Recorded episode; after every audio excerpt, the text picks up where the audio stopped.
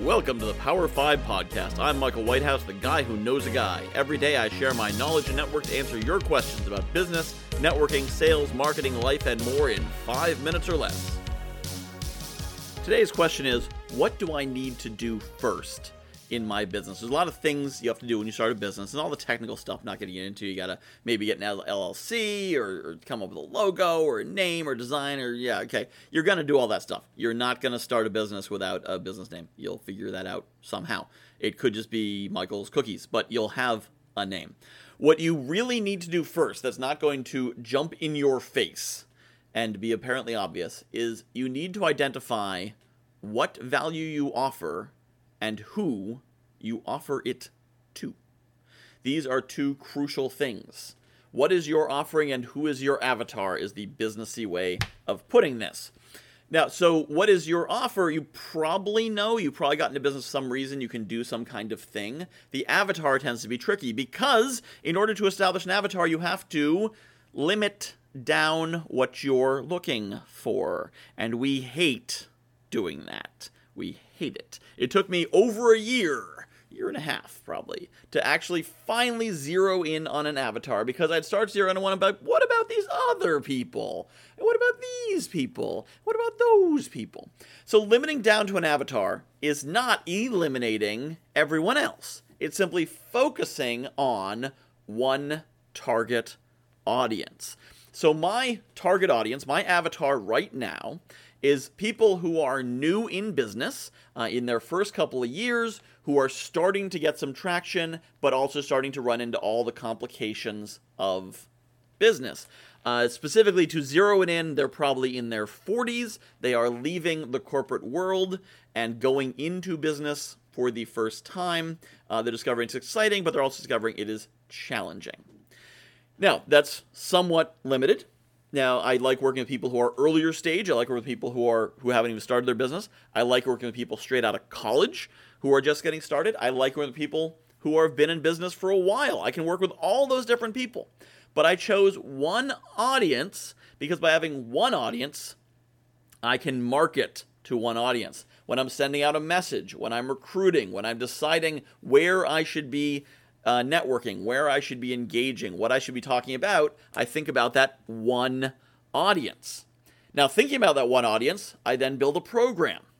And in that program, I may attract people beyond that audience. But without that, without zeroing it in to an avatar, to a particular target group, the offering becomes nebulous. The messaging becomes nebulous. It's unclear. Now, here's the crazy thing Somebody outside of your audience may see the messaging you created for your target audience and say, that sounds pretty cool.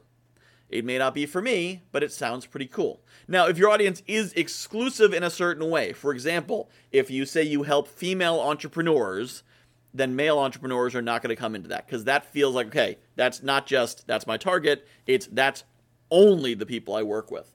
But if I say, I'm working with entrepreneurs who are early in their business, and my target audience is probably more female than male. When I'm when I have an image in my head of who they are and who I'm talking to, I am thinking of female entrepreneurs. I don't exclude male entrepreneurs.